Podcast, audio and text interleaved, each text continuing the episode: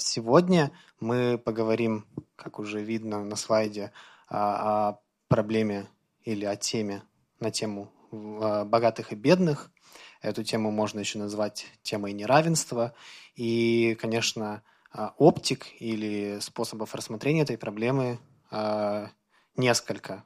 Например, философы будут рассматривать эту проблему с точки зрения, насколько морально обосновано равенство или неравенство, и как к нему, собственно, стремиться, и как аргументировать ту или иную позицию. Ну а сегодня мы поговорим об этом именно с точки зрения экономиста-теоретика.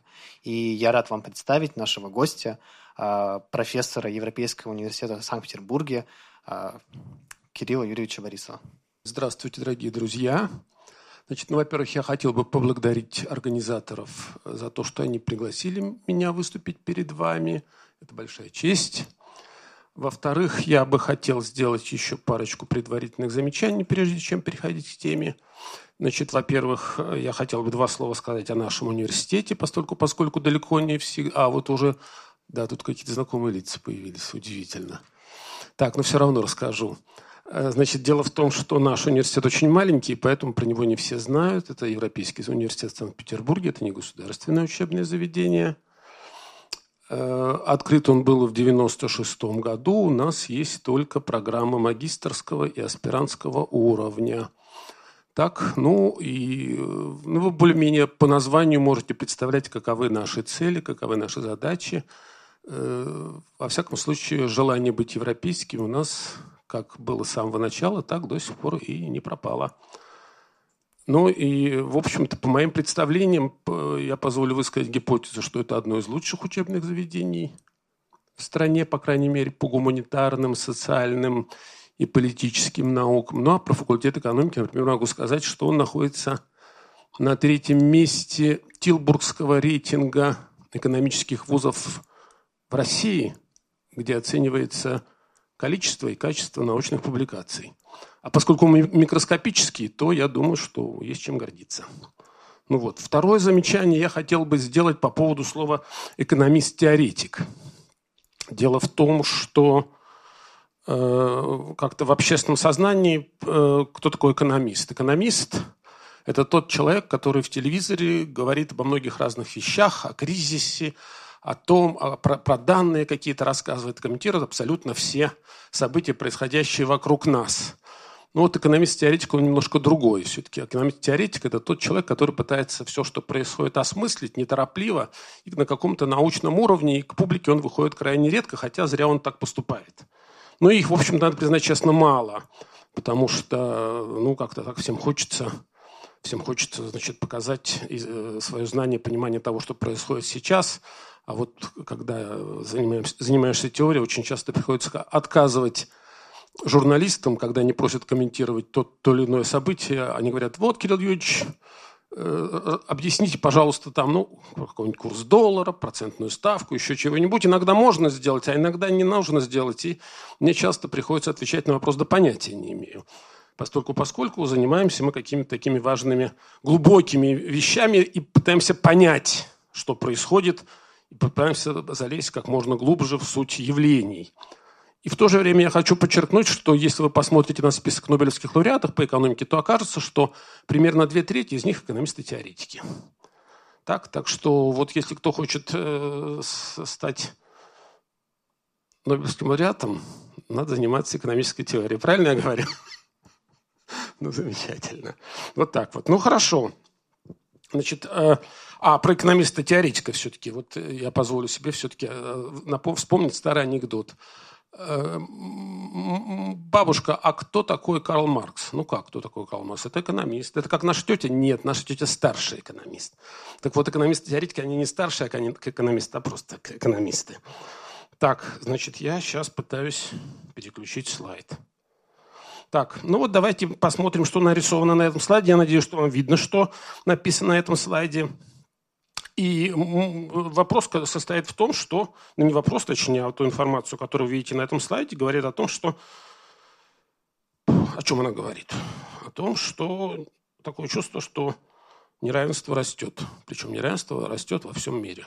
Вот буквально за несколько лет, вот, вот регулярно у нас появляется цифра, я далеко не всегда эти цифры отслеживаю, но иногда в средствах массовой информации вижу такие цифры. Вот в 2010 году 388 самых богатых людей в мире обладали такой же суммой активов, как и половина, беднейшая половина человечества.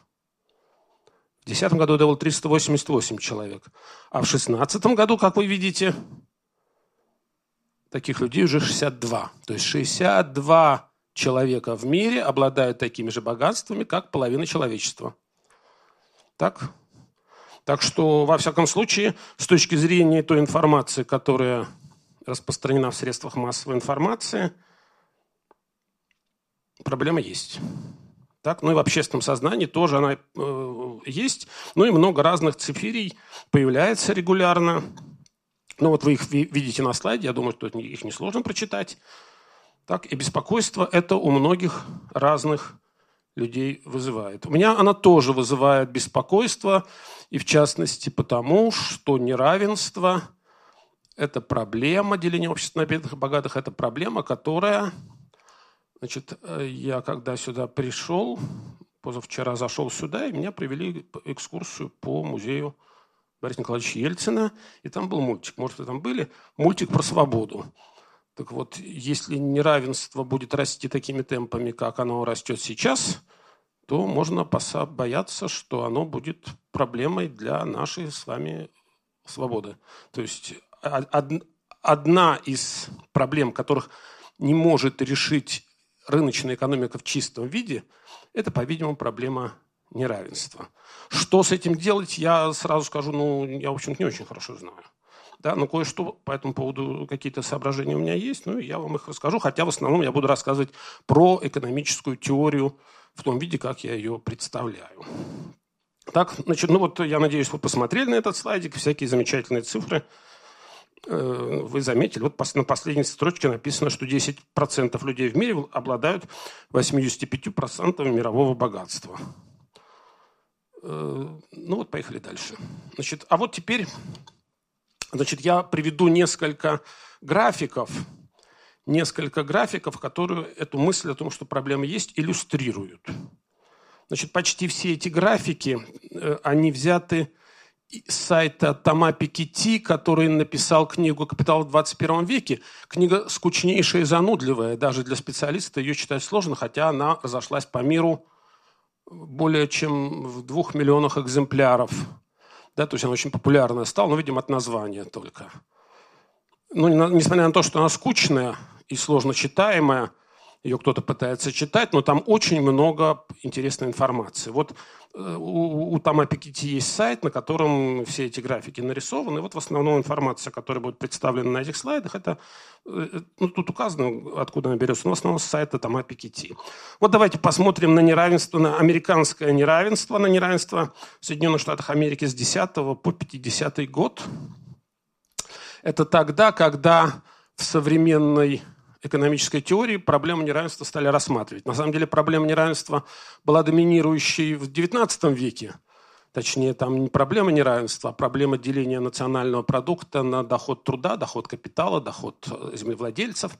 Да, то есть распределение занимало экономистов-классиков. А потом как-то эта проблема ушла.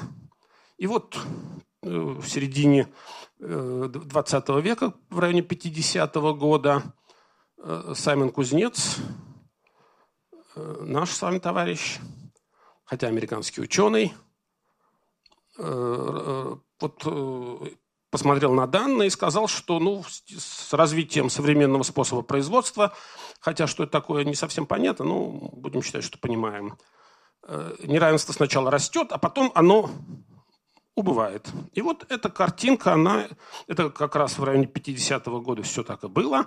И информация, которая была доступна Саймону Кузнецу, она подтверждала эту гипотезу.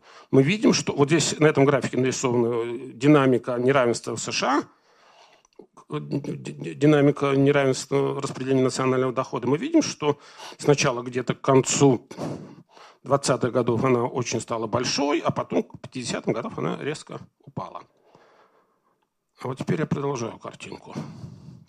Вот то, что было на кривой кузнеца – на Кривой Кузнеца. Это, вот, понимаете, половинка вот этой картинки.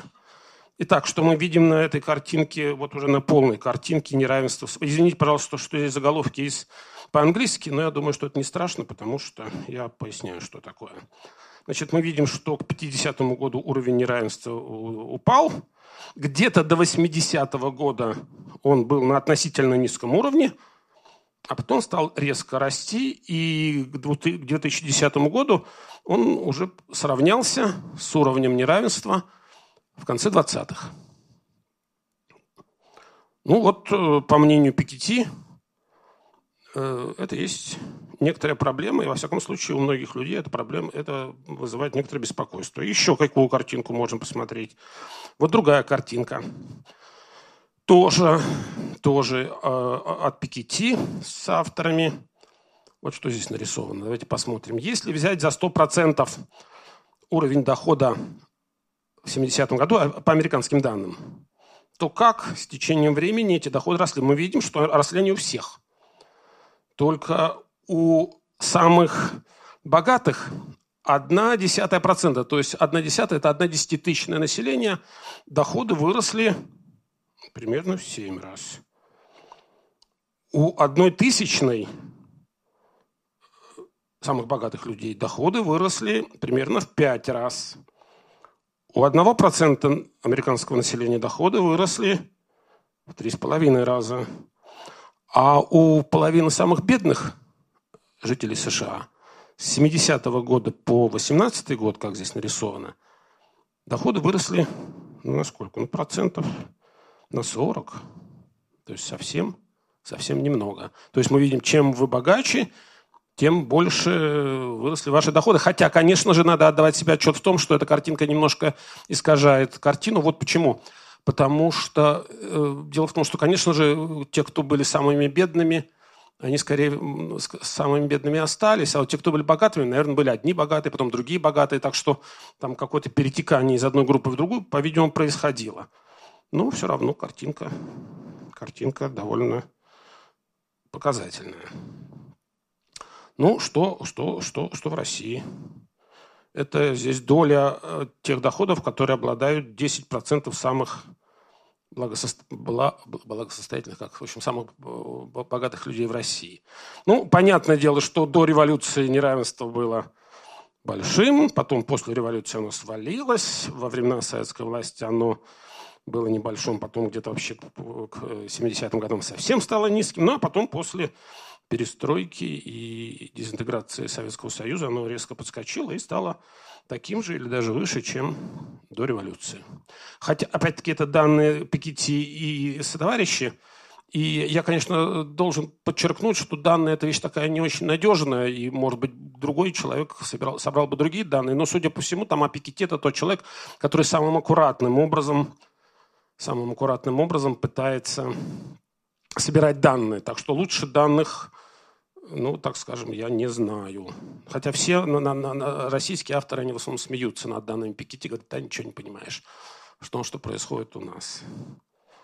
Вот еще данные про Россию, опять-таки, из той же самой статьи Пикетти с товарищами. Что здесь нарисовано? Здесь 100 точечек, с которых соединены голубой Э, ну, на, на, на вот голубой линии точечки. А что, что, что точки? А точки 1%. И мы видим, что самые бедные люди с, э, с какого года по какой? Так, а, с 89 по 16 год. Значит, есть красная линия, показывает, что в среднем рост э, дохода Э, российских граждан был ну, примерно 1,3% в год. Ну, в среднем, понимаете, вы помните, что в 90-е годы было резкое падение, э, потом вот был восстановительный рост. Ну, вот, в общем, а, интегрально вот такая вот сумма. Примерно 1,3% в год в среднем российский гражданин повышал свое благосостояние. Но самые бедные, самые бедные, они в среднем в год э, свое благосостояние понижали на 2%. Видите, самая нижняя точечка – до 90%, вот до нуля, до нуля, до нуля, вот мы видим примерно половина, половина, э, э, половина э, населения не повышали свой уровень благосостояния согласно данным там о Я думаю, что это немножко преувеличение, но вот такие картинки. И 90% населения имели рост благосостояния ниже, чем в среднем по стране. Только самые богатые, самые богатые люди э, радовались высокому темпу роста своего благосостояния. То есть чем ты богаче, тем быстрее растет твое благосостояние. Проблема ли это, не проблема, не знаю. Ну, еще картинка интересная. Значит, на этой картинке нарисовано что? Доля, доля национального богатства, которому, которым владеют э, миллиардеры. По данным, по-моему, Forbes, а, ну, здесь написано Forbes, совершенно верно. И вот мы видим, что желтенькая линия это в Китае, красненькое это во Франции. Вот во Франции где-то сколько? 10% миллиардеры владеют 10% собственности. В США примерно 15, в Германии примерно 16, а у нас вот временами так колеблется эта цифра между 30 и 40 процентами богатств, которыми владеют миллиардеры из списка Forbes. Так, вот, значит, э, в связи с этим, ну, там Апикити дает такое объяснение всем этим, да, все, всем этим данным. Говорит, ну, ребята, все очень просто, потому что во времена до начала, до 80-го года, до появления, не до появления, конечно, до прихода к власти э, Маргарет Тэтчер и Рональда Рейгана, просто были очень высокие налоги на сверхбогатых, ну и поэтому как-то вот уровень неравенства удавалось поддерживать на достаточно низком уровне. Вот мы помним на самом первом графике в США, вот он был низкий.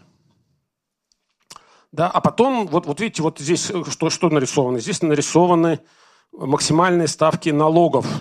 Я уж не буду а, объяснять, что это такое, но вот они доходили иногда до 100%. То есть, если ты очень богатый, если у тебя если доходы очень высокие, то то что, то, то вот свои доходы выше чего-то, я, конечно, не помню чего, они облагались почти стопроцентными налогами. Да, и за счет этого вот уровень неравенства, рост ну, вот, был не очень высок. Но они резко сократились во времена Рейгана и Тэтчера, и после этого неравенство стало расти, расти, расти, расти, и достигло тех уровней, которые мы видели на картинке. Так, вот данные. Теперь Теперь перейду к тому, как об этом думает теоретик. На самом деле теоретик, экономист, он что, он на данные смотрит и думает, как бы эти данные объяснить с умным видом. И он строит какие-то математические модели, делает предположения, доказывает какие-то теоремы. Вот мы этим и занимаемся. Теоремы доказываем и предположения, предположения какие-то делаем, потом доказываем теоремы, говорим, вот эта модель объясняет, объясняет все, что происходит э, в мире. В частности, как общество делится на бедных и богатых. Так, значит, э, ну вот зачем он нужен, зачем он нужен, ну затем нужен, чтобы понимать, что происходит. Так, э, на самом деле беда вся в том, что очень часто экономисты э, – это те люди, которые дают какие-то прогнозы, объясняют текущие события, а вот экономист-теоретик, я уже сказал, вот предназначен для того, чтобы хоть как-то понять, понять, что же происходит. Но у, у него есть большой недостаток у экономиста-теоретика по сравнению, например, с теоретиком-физиком. В конце концов, э, э, известно, что э, критерием истины является практика. Так, и физические теории так или иначе можно проверить на практике. Ну, во всяком случае, если мы, нам удалось построить, ну, не нам, я имею в виду человечеству, конечно, телевизор и атомный реактор, значит, какие-то теории, которые люди строили, они хоть какой-то смысл имеют. На основании этих теорий все это можно было построить. Можно проводить эксперименты в физике и проверять теории. В экономике эксперименты лучше не проводить. Хотя, естественно, эксперименты иногда происходят. происходят. Например, пандемия – это хороший естественный эксперимент, когда что-то там резко изменилось, ну и мы смотрим, как все это изменилось. Эксперименты не провести, да и критерии практики непонятно, что это такое, потому что э, многие вещи, они так глубоко зарыты и так э, загрязняются разными действиями людей, что суть событий очень сложно углядеть. Так, значит, э, всегда ли прав экономист-теоретик? Ответ – далеко не всегда прав. И зачастую э, человек э, с улицы бывает э, лучше понимает то, что происходит, чем экономист-теоретик. Но чем хороший экономист-теоретик? Зачем все-таки он нужен, когда он далеко не всегда прав? А нужен он за тем, чтобы, скажем так, понять причинно-следственные связи. При каких предположениях будет одно, при каких других предположениях будет что-то другое. Вот я не помню точную цитату из Петра Первого. Э, зачем нужно учить, чтобы... Ой, вот, за, за, за, чтобы дурь каждого была видна. Вот когда занимаешься экономической теорией, когда ты построил модель и с помощью этой модели все описал, то там дурь твоя видна. То есть вот по твоим предположениям, вот результат, ну вот и ты точно знаешь, в каких предположениях верен тот или иной результат. Потому что предположения, они далеко не всегда выполняются. Иногда выполняются одни предположения, иногда другие предположения. И всегда моделей много разных. Они описывают разные стороны явлений экономических. И я бы сказал, что единой экономической теории как таковой не существует. Вот, по-видимому, учебник физики даже со школы, я помню, когда я еще учился в школе, было такое со мной, там какая-то более-менее единая картина мира была. А вот единая картина, которую рисует экономическая теория, ну, она есть, конечно, в учебниках, но это только видимость. На самом деле модели все описывают какую-то сторону реальности – и одна модель описывает одну сторону реальности, другая – другую сторону реальности. И чем хороший экономист отличается от плохого, уже, уже скажу про экономиста-практика, который знает экономическую теорию, оно примерно в следующем. Вот если какое-то событие происходит, то для того, чтобы описать это событие, э, плохой экономист выбирает для описания этого события, в голове у себя перебирает 50 моделей. А хороший экономист-практик, который знаком с экономической теорией, для того, чтобы понять, что происходит, перебирает в своей голове 250 моделей. Ну и вот тем оно лучше. Так, то есть э, каждая модель вряд ли что описывает, но, э, но когда их много, то как-то они помогают понять, что происходит. Так, значит, а вот теперь, теперь порассуждаем, порассуждаем о том, как... То, то есть я расскажу, как об этом рассуждают экономисты. И начну я, прошу прощения, со слова неоклассической истории, из современного учебника экономики первого курса. Не нужно особо обращать внимание на эти картинки, что я рисую, но, в принципе, логика очень простая. Есть рынок, я буду говорить про рынок совершенной конкуренции, никаких монополий, все прекрасно, все чудесно, рынок работает хорошо, и многие люди слово «рынок» очень любят, поскольку, поскольку рынок замечательно. Я тоже люблю, я э, являюсь приверженцем рыночной экономики, считаю, что, безусловно, это очень хорошо. На всякий случай предупреждаю. Так, но все равно. И вот, вот если на рынке какого-то товара э, вдруг выясняется, что есть дефицит, ну что произойдет? Да ничего страшного, цена на этот товар поднимется и установится равенство спроса и предложения. Так, ну и когда дефицит, то цены растут, когда избыток, цены падают. И вот так с помощью процесса нащупывания экономика находится в состоянии равновесия и в состоянии равновесия пребывает. И, в общем-то, все считают, что состояние равновесия – это что-то замечательное, прекрасное. И, в общем-то, я тоже считаю, что это замечательное и прекрасное. Вот здесь нарисовано P со звездой – это равновесная цена на какой-то товар, например, на булавке. Q со звездой – количество булавок, которые на рынке продается. Спрос совпадает с предложением, ну что еще надо? Да все прекрасно. Значит, ну как экономисты э, э, по этому поводу думают? Ну, во-первых, раз две кривые пересекаются, то оно существует, это равновесие.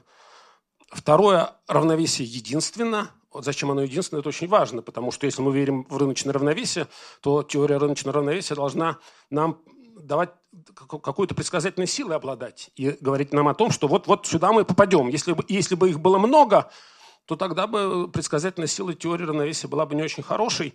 Но вот на той картинке, которую мы видим, все прекрасно. Равновесие устойчиво в том смысле, что если какое-то отклонение от равновесия будет, то цена быстро подрастет, если надо, и быстро упадет, если надо, и все придет в состояние равновесия. Равновесие является определенным. Определенным это что мы можем пальчиком ткнуть и сказать, вот оно равновесие. И равновесие является оптимальным. Вот это очень важно, что оно является оптимальным в каком-то смысле. Сейчас я объясню, в каком смысле, поскольку, поскольку это для нас важно, для понимания, в частности, проблемы неравенства. А что с неравенством? Вот для того, чтобы разобраться, что с неравенством, на, на этот вопрос чуточку лучше отвечает теория общего экономического равновесия, ну, за которую не дали ни одну Нобелевскую премию. И что, о чем говорит э, теория общего экономического равновесия? Она говорит о том, как устроен мир, когда много рынков. И когда на всех рынках то ли установится, то ли не установится состояние равновесия, и невидимая рука то ли приведет нас, то ли не приведет в это самое состояние равновесия. Ну и вопросы, которые нужно отвечать, когда мы занимаемся такой общей теорией общего экономического равновесия, это вопросы существования равновесия. Кстати говоря, очень нетривиальная теорема, очень математически сложная теорема. И, ну, в общем, Нобелевские премии в том числе за них нам э, э, э, за, за них давали, за теорему существования. Опять-таки вопрос единственности и устойчивости, хотя здесь похуже, и вопрос об оптимальности. Я вот сейчас вернусь все-таки к оптимальности, поскольку мне это очень интересно, ибо вопросы неравенства и оптимальности – это вещи сильно взаимосвязаны. Вот теперь я прошу прощения, не бойтесь формул, не бойтесь формул, но я все равно их написал, поскольку, поскольку если кто не любит формулы, может на них не смотреть. Значит, о чем говорят важнейшие теоремы теории общего экономического равновесия, которые рассказывают о том, как устроена рыночная экономика. Они говорят о том, в частности, что состояние общего равновесия оптимально по Парето. А вот это понятие такое довольно хитрое, это такое состояние экономики, такое состояние экономики, что нельзя найти другого состояния экономики, где всем, всем остальным стало лучше – ну, понятное дело, что если состояние не оптимально по Парето, то можно перейти в другое состояние, где всем станет лучше. Ну, а вот общее равновесие, оно говорит, что нет, нет, нельзя перейти в состояние, которое лучше для всех. Более того, оказывается, оказывается, что в состоянии равновесия максимизируется общественное благосостояние. А вот что такое общественное благосостояние? Здесь я все-таки формулу, как вы видите, написал – Представьте себе, что у нас есть два агента, два человека, и каждый задается своей функцией полезности. У от x1 это функция полезности первого, это его уровень счастья, который достигается в состоянии, ну, неравновесия в любом состоянии. У 2 от x2 это э, уровень благосостояния второго человека. А что такое общественное благосостояние? Ну, в разных ситуациях по-разному, но простой способ – это взять эти и сложить эти два уровня полезности, два уровня счастья. Будет суммарная полезность или суммарное счастье, если хотите. Единственная тонкость состоит в том, что нужно их с весами брать. Ну, например, вот, например, э, берем мужа и жену, нет, мужа и жену нет, они не в рыночных отношениях состоят. Ну вот два, э, пусть два человека есть в обществе, одному мы даем коэффициент 0,1, а другому 9 десятых. То есть, э, безусловно, кто важнее, кто лучше живет, тому, которому приписывают ценность 9 десятых. А если 1 десятая, что за коэффициентик? Так? То есть на самом-то деле дело в том, что мы знаем, что равновесие приведет к максимизации общественного благосостояния, но мы не знаем, с какими весами берутся эти члены общества. Так вот, оказывается, так вот, оказывается – что весы устроены следующим образом. Ведь все зависит в, в, в, в состоянии равновесия от того, чем вы обладаете. Так вот, если вы обладаете большим количеством богатства и вступаете в рыночные отношения, то в состоянии равновесия ваш вес в этой функции общественного благосостояния будет большим, 9 десятых. А я обладаю маленьким количеством богатства с самого начала, и мой вес в состоянии равновесия будет одна десятая. Но в целом это общественное благосостояние каким-то образом смаксимизировалось. То есть получается так, что с одной стороны это хорошо, а с другой стороны результат рыночной экономики просто отражает первоначальное неравенство в тех богатствах, которыми мы обладаем. Этот вопрос мы еще пообсуждаем чуточку подальше, потому что это вопрос важный. Значит, это взгляд это взгляд учебника, современного учебника э, экономики, который на первом курсе читается, ну и не на первом, и на пятом, и на десятом, на многих разных. А на самом-то деле, это, и вот то, что я рассказывал, это неоклассическая картина мира. А еще можно взглянуть на многие проблемы экономики с точки зрения классической экономической теории. А кто такая классическая экономическая теория? Классическая экономическая теория – это теория, которая представлена такими гигантами экономической мысли, как Адам Смит, Давид Рикардо, Карл Маркс. Так, ну сейчас уже не, не модно быть марксистом, да, но во, во всяком случае Адама Смита и Давида Рикардо все признают за великих экономистов. Да и Маркса тоже, хотя с некоторыми оговорками. Они глядели на все это совершенно иначе. Они говорили, ребята, ну, то есть они на самом деле не говорили, это я уже им приписываю апостериори, потому что этих слов они не употребляли, безусловно. Но если бы они знали всю эту картинку, которую я нарисовал до того, до того они бы сказали, ну давайте не обращать на внимание такое, как, такую мелочь, как равенство спроса и предложения. Вот здесь нарисовано солнышко, солнышко в середине, долгосрочное равновесие. Потом э, вокруг солнышка вертится Земля, а вокруг Земли вертится Луна. Ну вот как они бы примерно представляли э, свой взгляд на мир. Луна вертится вокруг Земли, и реальность, скажем так, рыночная, она вертится вокруг Земли. А Земля тоже вокруг чего-то вертится, вокруг Солнца. Так вот как устроено это Солнце, которое я называю долгосрочным равновесием, вот именно этими вопросами классики и занимались. И в частности, весь XIX век, по крайней мере, значительную часть XIX века, они задавали такой важный очень вопрос. Как национальный продукт делится между классами? Ну, Карл Маркс в основном говорил между классами рабочих и капиталистов. Так? И, в общем-то, понимаете, не нужно думать, что они, э, вот, э, они про равенство спроса и предложения ничего не говорили, но, э, в общем-то, они на него, на него внимания не обращали, ибо они интересовались вот этой самой центральной точечкой, долгосрочным равновесием. Другой взгляд на мир. Так? И вот они говорили, что на самом-то деле долгосрочные равновесия, их долгосрочное равновесие – это не что-то единственное. Их много, прошу прощения, их целый континуум. И чем они различаются? Они различаются тем, как национальный продукт делится между доходом труда и доходом капитала. Ну, например, там еще землевладельцы были, земледельцы, но для нас это не важно. Так вот, они говорили, что существует, вот я прошу прощения, слово трейдов написал по-английски, поскольку русского перевода не существует. Трейдов, вообще говоря, по моим представлениям, я немножко отклонюсь, по моим представлениям, одна из проблем российской действительности, в частности, российского менталитета и российской экономики состоит в том, что нет перевода на русский язык слова трейдов. А что такое трейдов? Это трейдов – это э, когда есть э, вот, э, вот я даже, можно сказать, выбор, компромисс можно делать, еще чего-то. Сейчас я объясню на примере.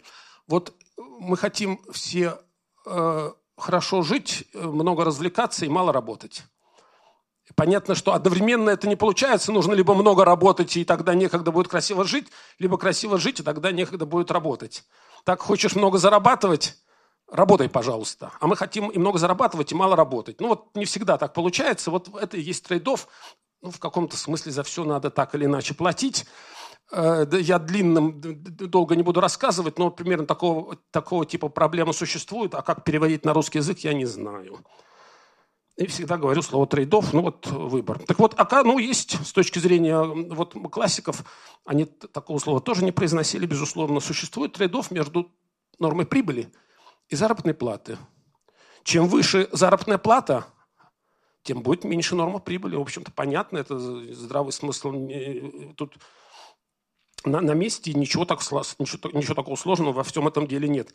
А вопрос – а как определяется, как находится точка, вот как определяется этот, разрешается этот трейдов. Они говорили, что, в общем-то, все они говорили так иначе, что разрешается в результате, э, в зависимости от соотношения классовых сил между трудом и капиталом. Или, если вы хотите, по современному, э, на современном языке английском, экономическом, это было, я бы сказал так, это зависит от bargaining power – работников и капиталистов. Так, ну вот они так, так видели, ну что, так видели, так и так видели. Ну и вот, и вот здесь нарисована картинка, что на этой картинке показано, что чем вот прямое множество долгосрочных равновесий, если бы реальная заработная плата была равна нулю, то норма прибыли была бы огромная. Если была очень большая реальная заработная плата, то норма прибыли была, э, равнялась бы нулю. Ну вот, а между ними есть много разных вариантов – ну и вот классовое, э, соотношение классовых сил и приводит к поиску точки, какой-то точки на этой прямой. Ну, так, так, так, ладно. А, вот, а, а теперь возвращаемся к спросу и предложению.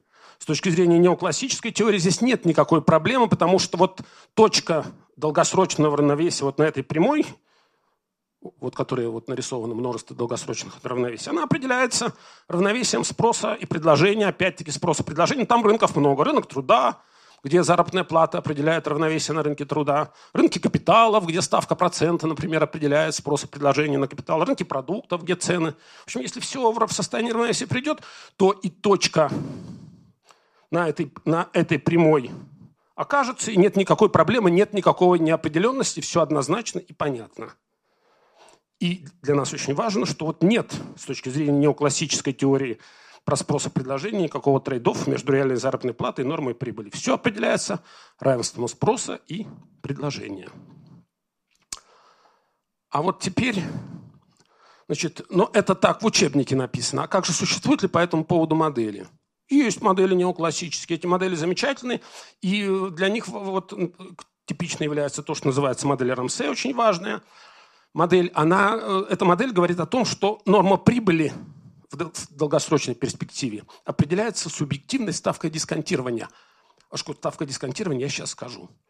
Вот представьте себе, э, представьте себе, что вы думаете, э, что вот вам сейчас апельсин дадут. Или через, через год апельсин. Вы скажете, конечно, сейчас. А если вам дадут апельсин сейчас, а через год дадут вместо апельсина сейчас, через год дадут тысячу апельсинов, ну, скажете, ладно, я отказываюсь от этого апельсина сейчас, зато через год я получу целую тысячу апельсинов. Так, ну, правда, здесь тысяча апельсинов – это сколько процентов доходности, ну, огромная цифра, я уже не, не, не, не сосчитать. Но вот ставка дисконтирования показывает, как я соизмеряю, ну, один апельсин через год и один апельсин Сейчас это явно не годится. Ну, условно говоря, представим себе так. Один апельсин сейчас и 1,2 апельсина через год. Значит, тогда ставка дисконтирования ваша 20%. Вот неоклассическая теория говорит, что на самом деле субъективные такие факторы, они и определяют долгосрочное равновесие, долгосрочную норму прибыли. Проблемы нет никакой. И в моделях, в современных моделях предполагается, вот в этой самой модели Рамсея, что существует репрезентативный такой агент, бесконечно долго э, живущая династия, которая дисконтирует, ой, которая максимизирует вот такую бесконечную дисконтированную полезность от потока потребления, который я там целая династия будет потреблять до бесконечности. Или, или что? Или присутствует много агентов с одним общим коэффициентом дисконтирования. То есть, к сожалению, современная экономическая теория совершенно не склонна рассматривать людей с разной степенью терпеливости. То есть коэффициент дисконтирования – это степень нашей терпеливости. Я сейчас данные кое-какие приведу. А вот теперь посмотрим про степень терпеливости в мире. Синенькие страны – это где уровень терпеливости высокий. Красненькие страны, вот Никарагуа, например, мы видим где-то там между Южной и Северной Америкой – красненькая такая. Уровень терпеливости очень низкий. То есть люди не готовы ждать, они готовы съесть все сейчас. Ну, розовенькие – это менее терпеливые. Вот, ну, вот, значит, э, Россия не самая нетерпеливая. Вот в СНГ, судя по всему, мы глядим на карту, видим, что Грузия самая нетерпеливая страна. Казахстан, Украина тоже довольно терпеливая. Россия чуточку потерпеливее. А вот Китай потерпеливее. Китай потерпеливее России, а вот США, Европа, Австралия – страны, где уровень терпеливости довольно высок. Так? Ну и что же мы знаем? Все-таки по этому поводу какие-то исследования проводятся, и мы знаем следующее. Умные, ну, они как-то люди умеют измерять high cognitive ability, ну, в общем, как-то уровень интеллекта более терпеливые, чем глупые терпеливые более успешные, чем нетерпеливые. Но по этому поводу был такой эксперимент, проводился э, с зефирками знаменитый. Значит, э, ну, я не, я не помню, в каком году, собрали детей и предложили им такой выбор. Либо э, зефирку сейчас, либо зефирку там через час, или, либо две, две зефирки через, через, через, через час. Ну, если человек очень нетерпеливый, то он говорит, давай зефирку сейчас, а более терпеливые – они говорили, ну хорошо, я потерплю, и через час я получу две зефирки. Значит, вот, значит, а потом исследователи долго-долго, много-много лет изучали жизнь этих участников эксперимента. И оказалось, что люди, которые могли терпеть, они были более успешными в жизни. Так, то есть терпение – это то, что приводит к успеху в жизни, в материальном смысле тоже. Ну вот здесь еще написано данные. Население Западной Европы существенно более терпеливо, чем население мира в целом. Десять самых терпеливых стран мира либо находятся в Европе, либо принадлежат к англоязычному миру. И вот, внимание, внутри стран вариация терпеливости существенно больше, чем между странами. То есть, на самом деле, не только страны различаются по уровню терпеливости, но и мы все внутри одной страны различаемся по уровню терпеливости. Ну, всякие разные корреляции. Терпеливость ведет к более высокому темпу экономического роста. Так, ну и терпеливость объясняет вот если хотите объяснить, объяснение очень простое. Терпеливые страны более успешны в экономическом смысле. Так, ну пока мы говорим про страны. Это э, для нас важно, про, про страны пока поговорим. Вот терпеливость сильно коррелирует с развитостью демократии, защищенностью прав собственности, развитостью социальной структуры, долгосрочными кредит, кредитными рейтингами. Так, ну и, как я уже сказал, терпеливость положительно коррелирует на индивидуальном уровне с уровнем образования и благосостояния. То есть Терпеливость – это то, что в значительной степени позволяет нам объяснить успех или неуспех, но в данном случае пока речь идет про страны. Ну вот примерное исследование, которое проводилось, это я цитирую это исследование, вопрос задавался следующий. Это, причем вопрос задавался реальный, про реальные деньги. Спрашивали людей, ты хочешь получить 3400 долларов сейчас или 3800 через месяц.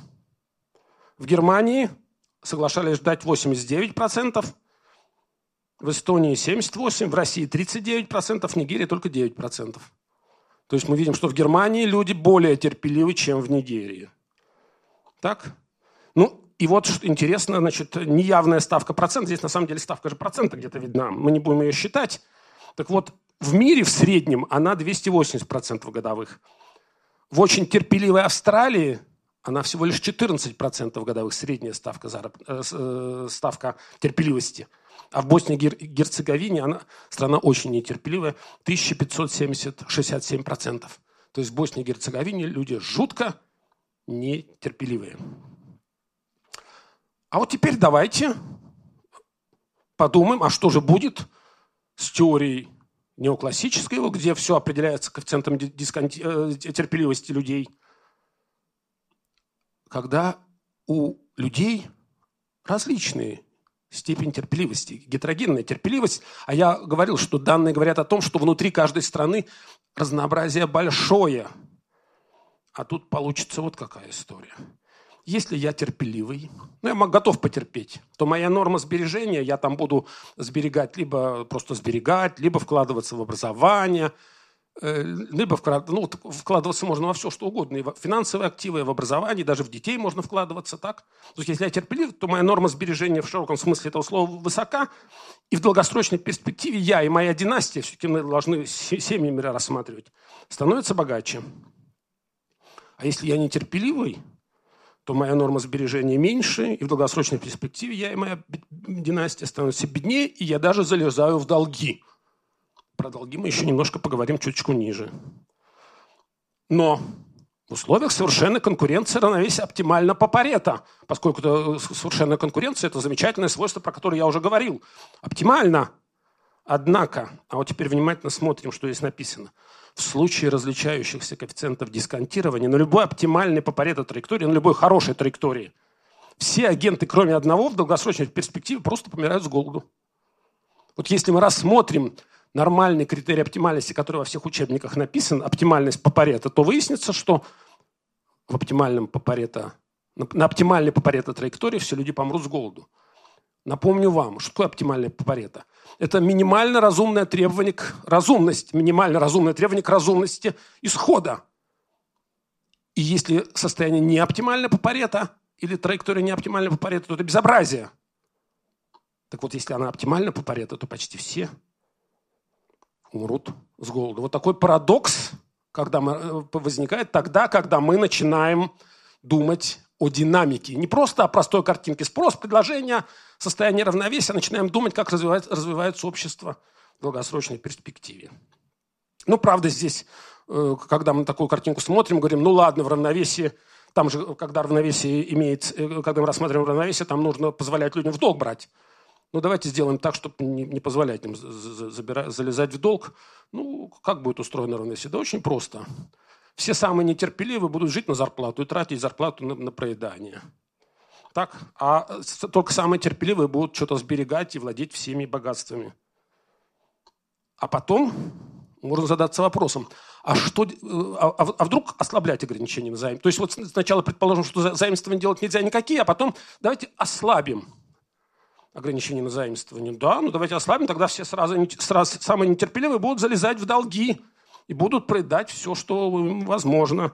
Более того, но дело в том, что в долгосрочной перспективе им станет хуже, поскольку они живут от зарплаты до зарплаты, а всю зарплату тратят на выплачивание долгов. Так? Но самое поразительное вот что. Если их попросить проголосовать людей, стоит ли ограничивать, то есть стоит ли ослаблять ограничения на заимствование, то все скажут, конечно, стоит. Потому что тут же я пойду, у меня денег нет, а я э, кредит могу взять, побегу, куплю себе новый iPhone.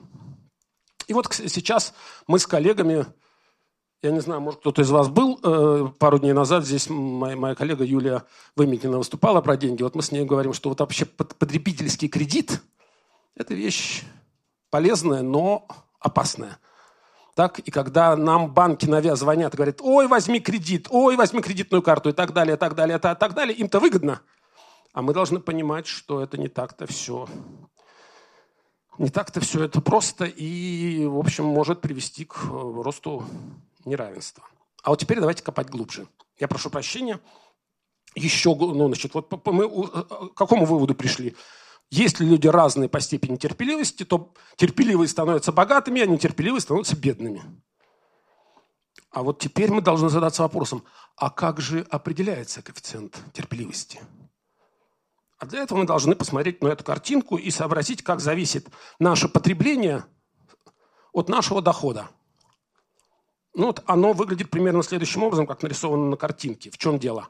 Если у меня доход тысяч, 10 тысяч в месяц, то я все 10 тысяч в месяц проем. Если у меня э, доход 100 тысяч в месяц, то, быть может, я 90 тысяч проем, а 10 тысяч все-таки сберегу. Так или иначе.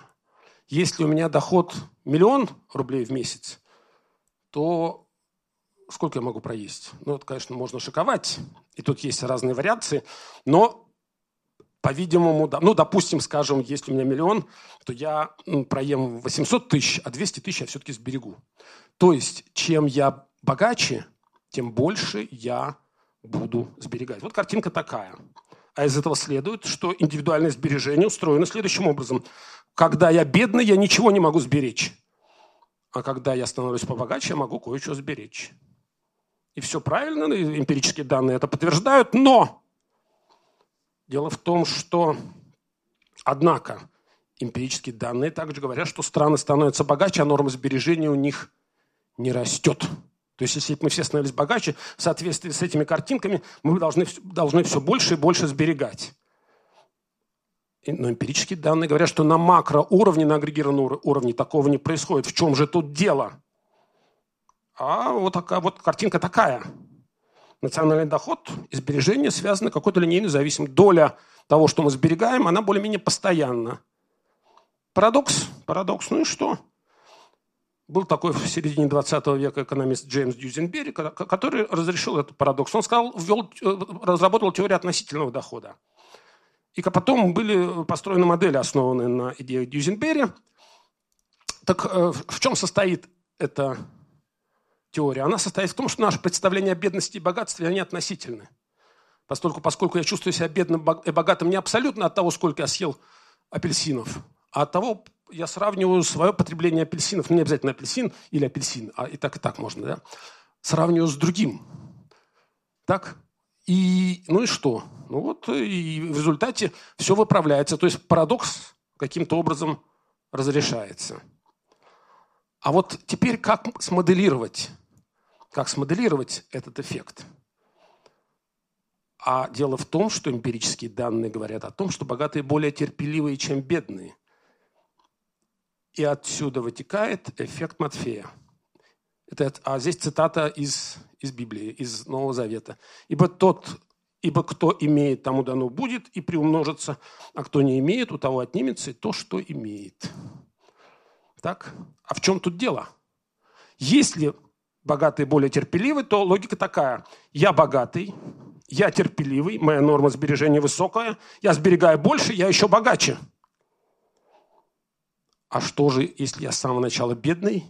Я бедный, я нетерпеливый, моя норма накопления сбережения низкая, я сберегаю меньше, даже залезаю в долги, я еще беднее.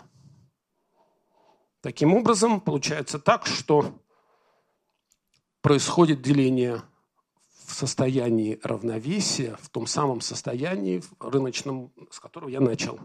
Происходит в динамике деления общества на бедных и богатых. И выясняется, что состояние равновесия много долгосрочных, и они в значительной степени зависят от того, как общество поделилось на бедных и богатых. И поэтому разговор о том, что вот рынок, он все проблемы наши решит – и запустим рынок. И такие, ошибки, такие ошибки все мы делали. Да, я в 90-е годы такую же ошибку тоже совершал и тоже так же рассуждал. Запустим рынок, рынок э, все устаканит, все будет более-менее понятно и благополучно. А ответ состоит в том, что а непонятно. Ответ, результат, к чему приведет рынок, зависит от того, как общество поделится на бедных и богатых. А как оно зависит? А вот теперь вот некоторое, от, от, от, некоторое отступление. Вот теорию я вам разработал, ну, я не разработал, я рассказал теорию, которую я разработал. А вот из того же Пикетти данные. Что здесь нарисовано? Доля наследуемого богатства Франции с 1850 по 2100. Ну, 2100 – это, естественно, прогноз. Если до 1910 года примерно 90% всех богатств были унаследованы, то потом эта доля уменьшилась, и доля богатств, которыми мы обладали, в значительной степени были заработаны. Минимум было в 70-м году, когда эта доля наследуемого богатства была 45%. Так, то есть э, к 70-му году э, люди в основном зараб... ну, в большей степени свое богатство зарабатывали сами. А потом тренд развернулся, и вот э, к 2015 э, году цифра это уже 75%, ну а Пикетти обещает, что и дальше она будет расти. Так, это в полной мере рассказывает про, про этот самый эффект Матфея. А почему в 70-е годы эта цифра была такая низкая? Потому что были высокие налоги на наследование, высокие налоги на доходы, ну и вообще как-то государство было французское в достаточной степени социально ориентирована. А вот еще один график, э, который иллюстрирует ту же самую идею дилемма Растиньяка. Что такое дилемма Растиньяка? Это, это тот же Пикетти э, назвал такую следующую проблему. У Растиньяка, грубо говоря, была проблема найти богатую невесту и жить богато, либо хорошо зарабатывать, найти хорошую профессию, хорошо зарабатывать. Вот беленькие квадратики показывают, каков был бы уровень, каков был бы уровень благосостояния человека, который хорошо зарабатывает. Вот прямая линия. Ну, и неважно, в чем она измеряется. В общем, прямая линия, примерно понятно, что если хорошо зарабатываешь, то хорошо живешь. Вот цифра 10, будем считать, что она неплохая. А красненькие, ой, не красненькие, а черненькие кубики говорят о том, что будет, если ты каков будет твой уровень благосостояния, если ты хорошо женишься. Вот в XIX веке, конечно, лучше было жениться. К середине, э, вот в первой половине XX э, века, после Первой мировой войны, пожалуй, лучше было зарабатывать. А, до 70, а в 70-м году, как вы видите, можно было и хорошо зарабатывать, и жениться удачно, и это приводило к каким-то неплохим результатам. Ну а сейчас потихонечку, потихонечку Э, вырывается вперед желание наше, а, мое желание, ну я, к сожалению, уже опоздал, но все равно, желание хорошо жениться на богатой невесте. Так, вот э, тем самым всю ту историю, которую я вам рассказал, эмпирические данные так или иначе подтверждают. А вот теперь, а вот теперь зададимся совсем другим вопросом. А как неравенство, уровень неравенства влияет на экономическое развитие? Это что же вопрос?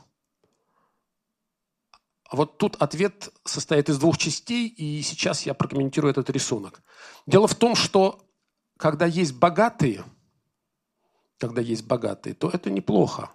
Потому что богатые, они инвестируют, они сберегают, они создают рабочие места, они позволяют экономике расти.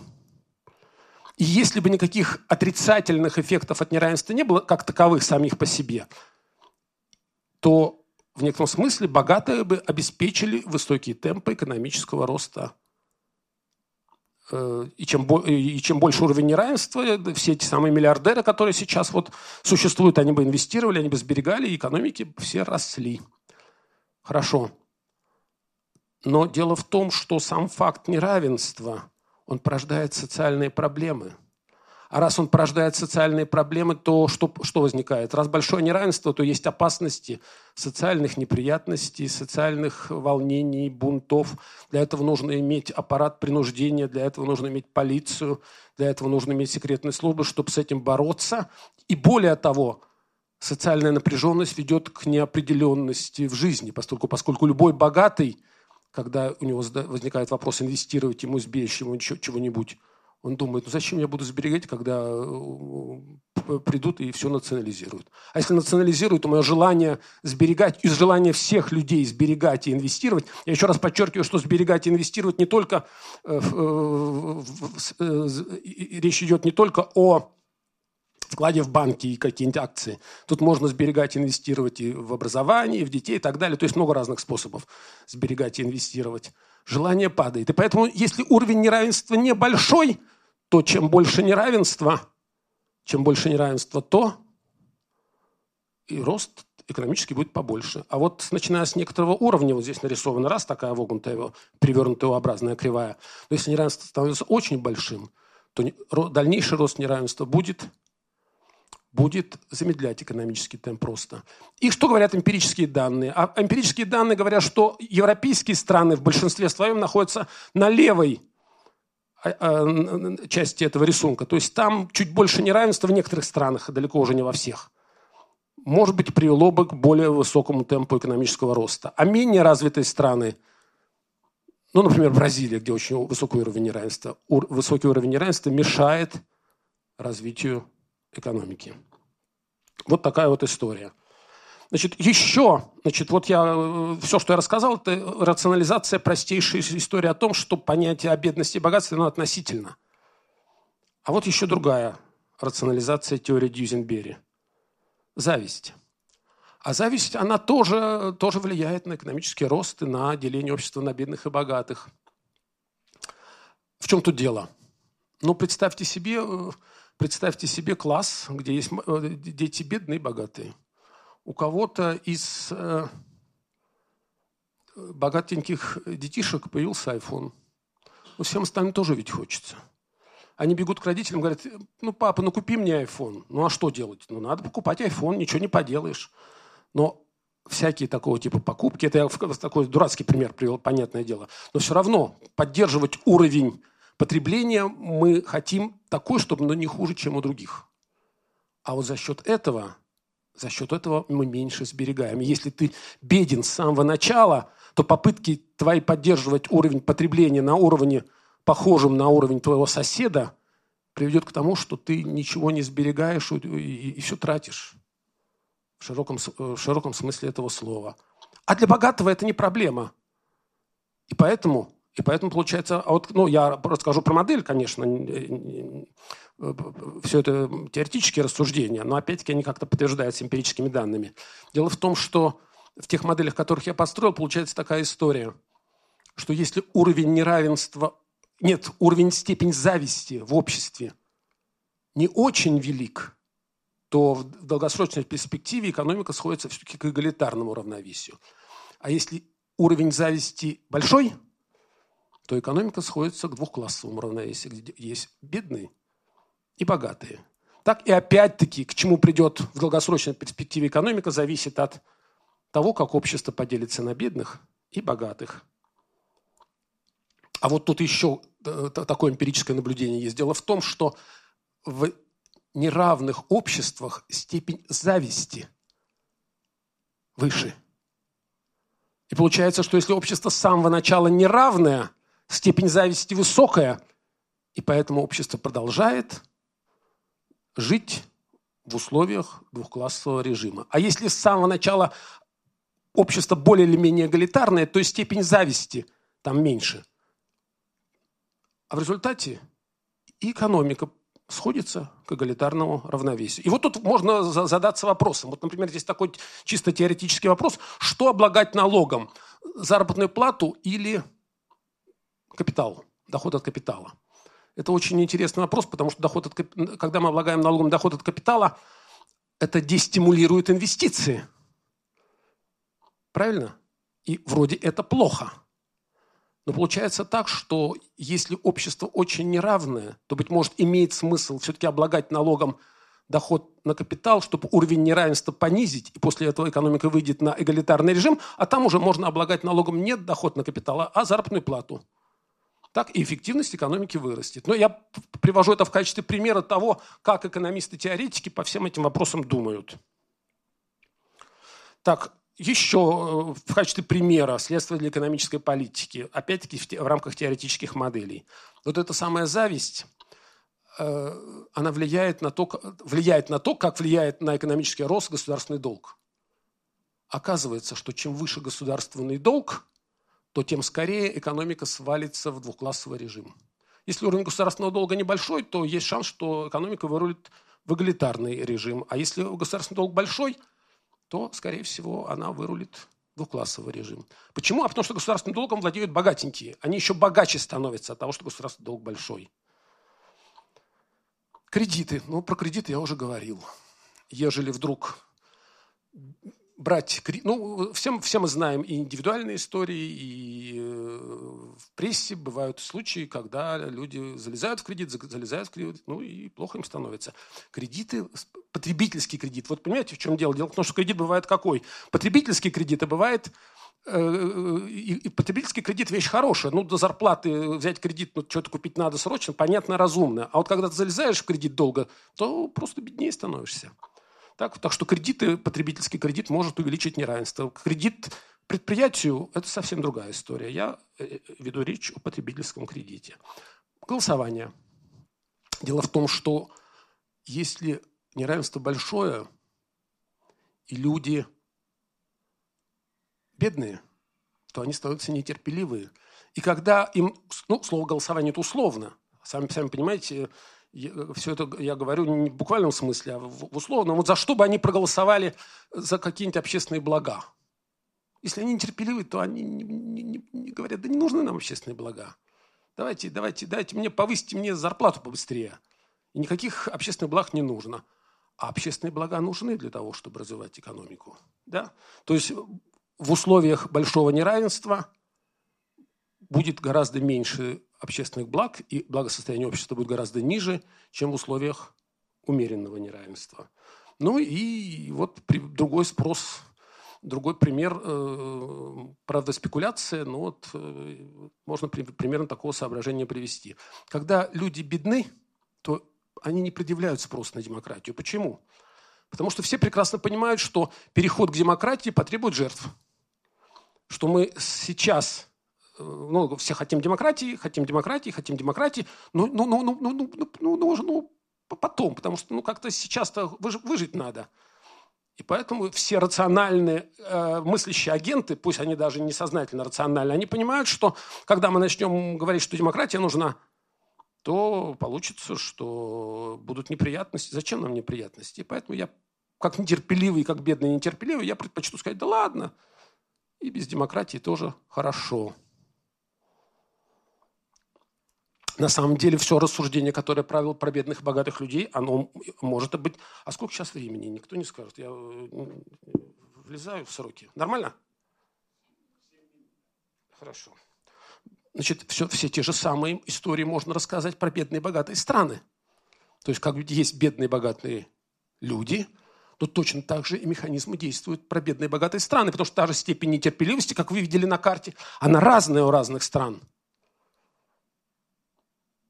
и поэтому можно, и мы какие-то эмпирические данные считали по эмпирическим данным, и там, да, действительно, получается так, что страна терпеливая, страна побогаче, она терпеливая, она инвестирует не только у себя, но и за границей, а страны победнее, они вот иначе себя ведут.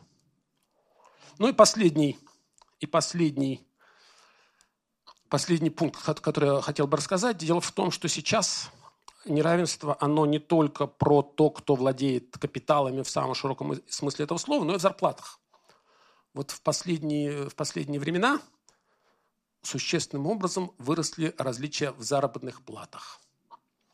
Значит, э, например, есть такой парадокс skill премиум. Что такое skill премиум? Это соотношение между заработной платой образованных людей, ну, как можно считать, грубо говоря, людей с высшим образованием. Я говорю не про, я говорю про Америку, про Америку например, да, и людей необразованных. И у образованных людей э, заработная плата в среднем выше. И соотношение, вот насколько она выше, это называется skill премиум. Так? Так вот, тут есть такой парадокс. Дело в том, что количество образованных в той же Америке или в той же Англии растет постоянно,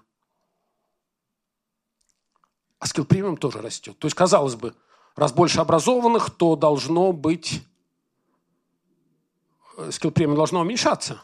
Ну, раз их много, так сказать, и экономический механизм должен быть такой. Нет, растет, доля образованных в обществе растет, а скилл премиум тоже растет. Более того, растет неравенство внутри образованного класса. Вот дело в том, что ну, есть, ну, я говорю, такие цифры немножко не надо меня воспринимать буквально, поскольку эти данные собираются не по всем странам. В данном случае речь идет о США и, и, и об Англии. То есть люди с PhD степенью, неравенство между ними тоже растет. Так? А вот тут, тут, тут много разных объяснений будет. Я уже сейчас, к сожалению, конечно, долго на это не буду останавливаться, но тут возникает то, что называется экстерналия человеческого капитала. Экстерналия эти состоят в следующем. Дело в том, что учиться в образованном обществе легче, и накапливать человеческий капитал в образованном обществе легче. И поэтому, если общество образованное, то учиться легче и накапливать, расти легче.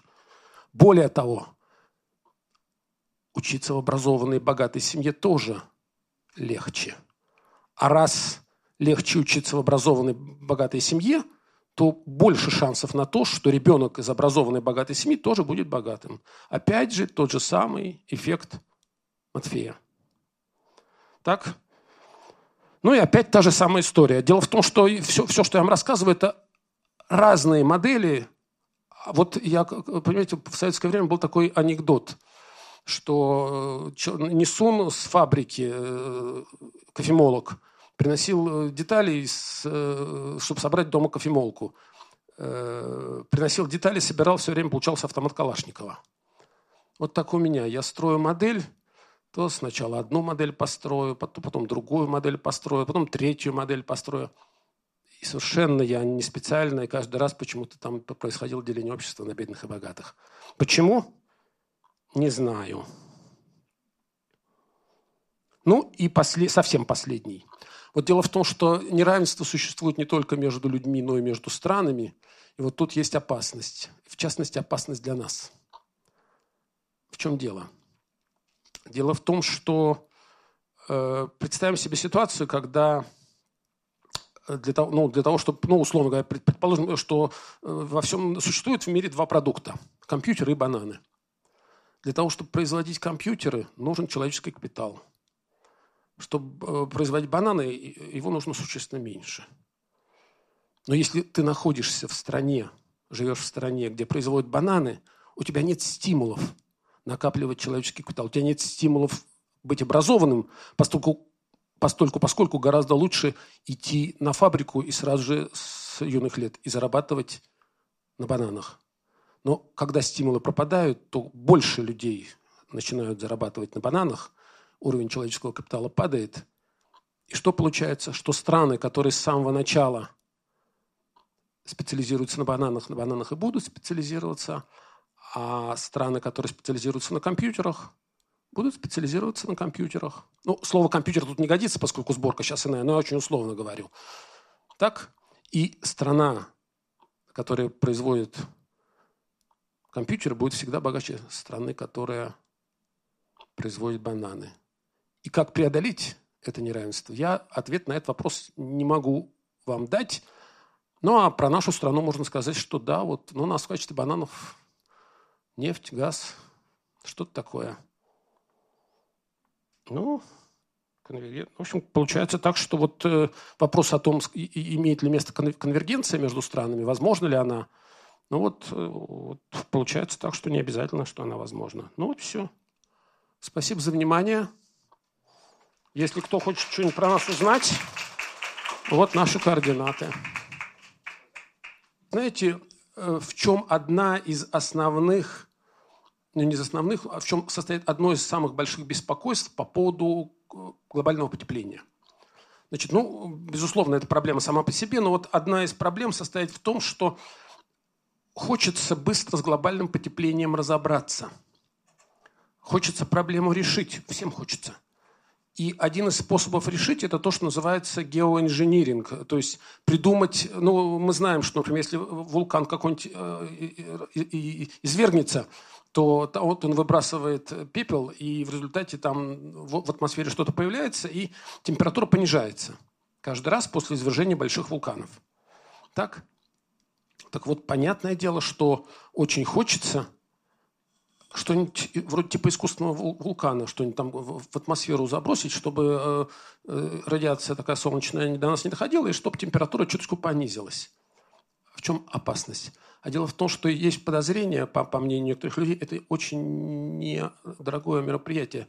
Несколько сот миллиардов долларов, и ты спасешь человечество. Но беда вся в том, что как только ты начнешь спасать человечество, что будет после этого, никто ж не знает. Дело в том, что мы же запросто можем что-нибудь такое глобальное придумать, а потом выяснится, что ну, неизвестно что. И вот когда богатство концентрируется в руках отдельных людей, то что-нибудь такое они могут запросто учи, учудить. Ну, а можно вот вопрос такой? Э, ну, что вы думаете по такому высказыванию, как деньги портят людей? Большие деньги иногда портят некоторых людей. А? Нет, ну я не знаю, ну это, я ж, в данном случае я отвечаю просто как Кирилл Юрьевич, а не как экономист-теоретик. Но это жизненный опыт нам подсказывает, что да, такое происходит. Ага, Кирилл Юрьевич, спасибо большое за лекцию, очень интересно. У вас очень э, приятная такая манера преподавания, поэтому очень легко воспринимается информация. Вопрос. А может ли бедная страна стать богатой, э, бедный человек стать богатым? Не быстро, может быть, но надо же терпеть. Но возможно вообще? Есть такие модели? Э, да. Так, э, есть такие модели, которые говорят, что такое тоже бывает. Да, ну, скажем так, ну, здесь разные случайности могут. Ну, если вдруг нечаянно страны Ближнего Востока оказались богатыми нефтью, то они стали богатыми. Но на самом-то деле дело в том, что их богатство, судя по всему, пока не очень устойчиво. То есть, э, скажем так, гораздо больше, более серьезной проблемой является то, что э, богатство в каком-то смысле наследуется. Я приведу пример не на уровне стран, а на уровне семейств. Проводилось такое исследование, среди э, смотрели фамилии богатых семей во Флоренции в XVI веке. А потом оказалось, что почти те же самые семьи являются богатыми во Флоренции в 21 веке. То есть вот богатство все-таки в широком смысле наследуется слишком сильно. И социальная мобильность, она невелика. Но, и прошу прощения, американская же мечта существует. Там, я не знаю, все эти великие же люди становились богатыми.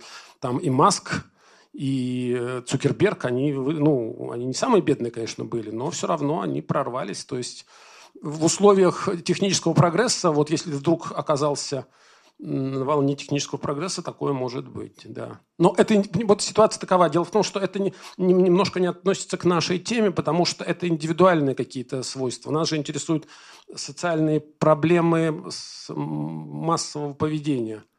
Ну вот если страна осознала такую проблему, да, и достаточно немного скопила какой-то резерв на бананах и может позволить себе начать э, развивать технологии, вот это все. Ну, то ну, есть... для, для, вот, вот, понимаете, вот э, мне, то, скажем так, мне тоже хочется верить, что такое возможно. Я поняла. Спасибо. Нет, ну экономическое чудо бывало, всякие разные тигры, там Южная Корея, Тайвань, так что бывает такое, да.